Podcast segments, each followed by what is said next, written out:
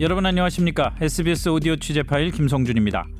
판사도 검사도 사람인지라 모든 사람에 대해서 냉정하고 공정한 시선을 견지하기는 쉽지가 않을 겁니다. 인지상정이라는 게 있으니까요. 하지만 아무리 그래도 내 편, 내 편을 노골적으로 가르는 행위는 법조인으로 절대 해서는 안 되는 일입니다. 현실은 어떻습니까?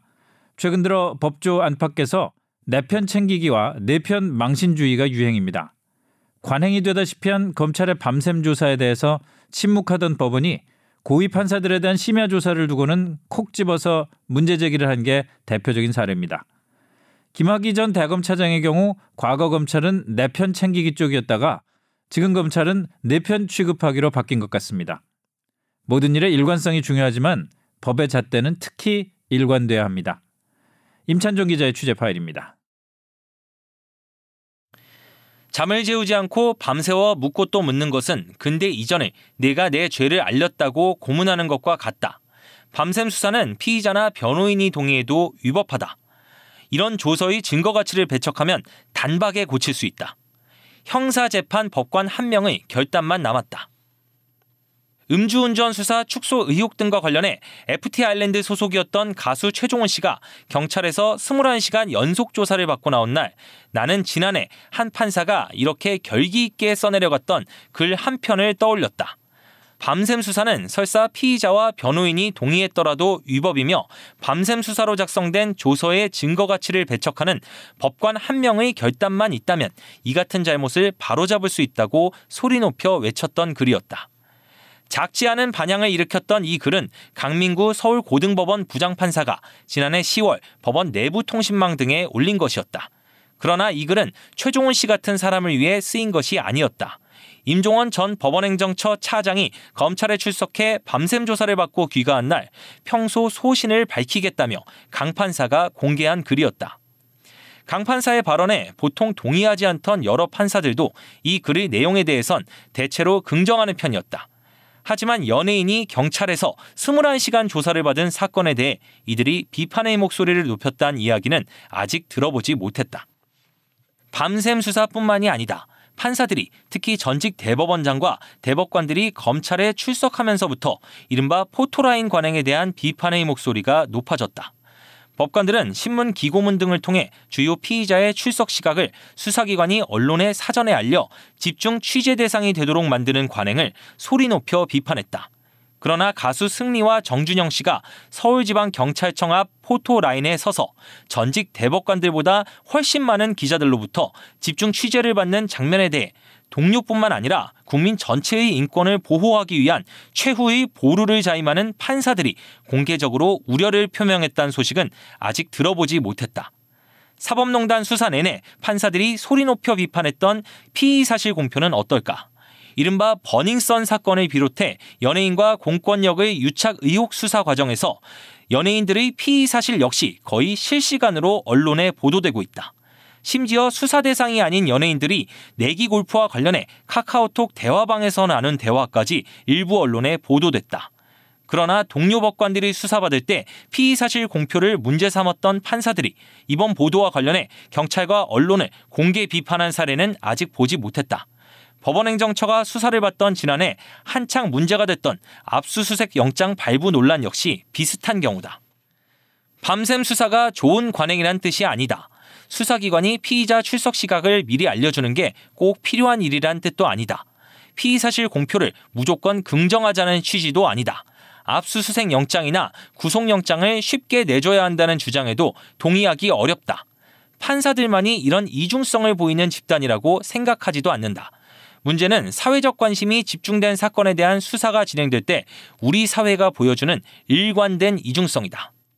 밤샘 수사, 포토라인 관행, 피의 사실 공표, 영장 발부 문제, 이런 이슈들은 최근 10여 년간 주요 사건에 대한 수사가 있을 때마다 어느 한편에서는 반드시 문제 삼아왔던 쟁점들이다. 그러나 어느 편이든 일관성을 유지한 적은 거의 없었다. 우리 편이 수사를 받을 때는 밤샘 수사, 출석 시각 공개, 피의 사실 공표 등은 반드시 개선되어야 할 악습이고 수사기관이 개혁되어야만 하는 이유가 된다. 하지만 상대편이 수사를 받을 때는 문제를 제기할 필요를 느끼지 못하거나 심지어 칭찬받아야 할 일이 된다.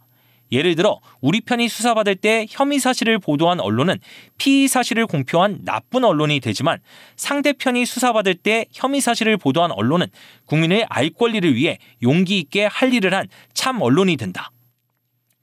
이 같은 일관된 이중성은 수사를 둘러싼 관행과 절차가 인권을 보호하는 방향으로 나아가는 것을 막은 가장 큰 장애물이었다.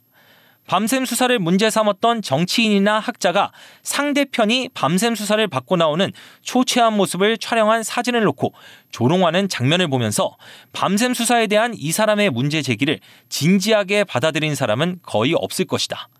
우리 편에 대한 피의 사실 공표를 문제 삼았던 어떤 사람이 상대편이 검찰에서 진술한 내용을 보도한 기사를 흔들며 진실이 마침내 드러났다라고 외치는 모습을 보면서 피의 사실 공표에 대한 이 사람의 문제 제기를 의미 있게 검토한 사람은 드물 것이다.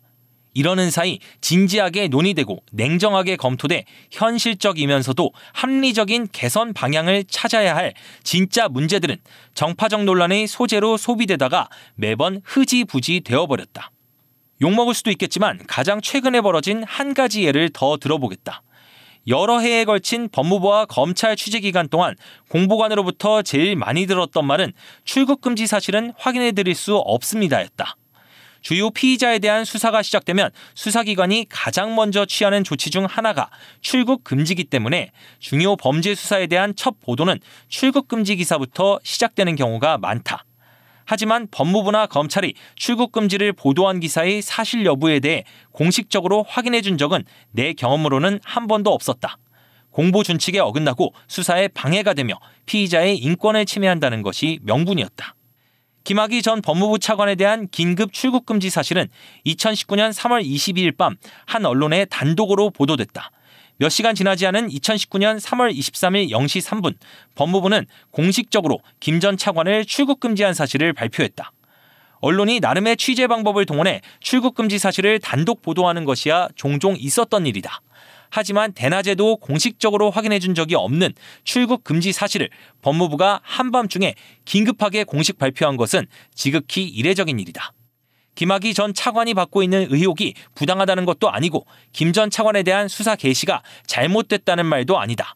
다만 좋은 사람이든 나쁜 사람이든 판사든 연예인이든 우리 편이든 상대 편이든 인권은 공정한 기준의 근거에 보호돼야 하며 수사기관의 행태는 일관된 기준에 입각해 평가돼야 한다는 뜻이다.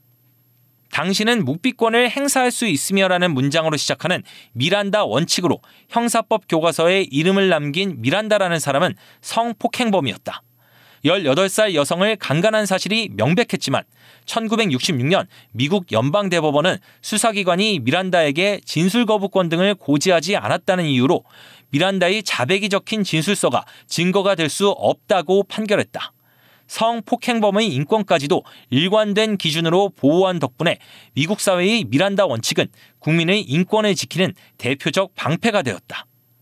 우리 편에 대한 수사와 상대편에 대한 수사를 철저하게 갈라서 때로는 비난하고 때로는 환호하는 이중적 행태가 계속되는 한 우리는 정의 실현을 방해하지 않으면서도 국민의 인권을 보호할 수 있는 현실적이고 강력한 방패를 결코 얻을 수 없을 것이다. 지금까지 오디오 취재 파일 낭독의 SBS 임찬종입니다.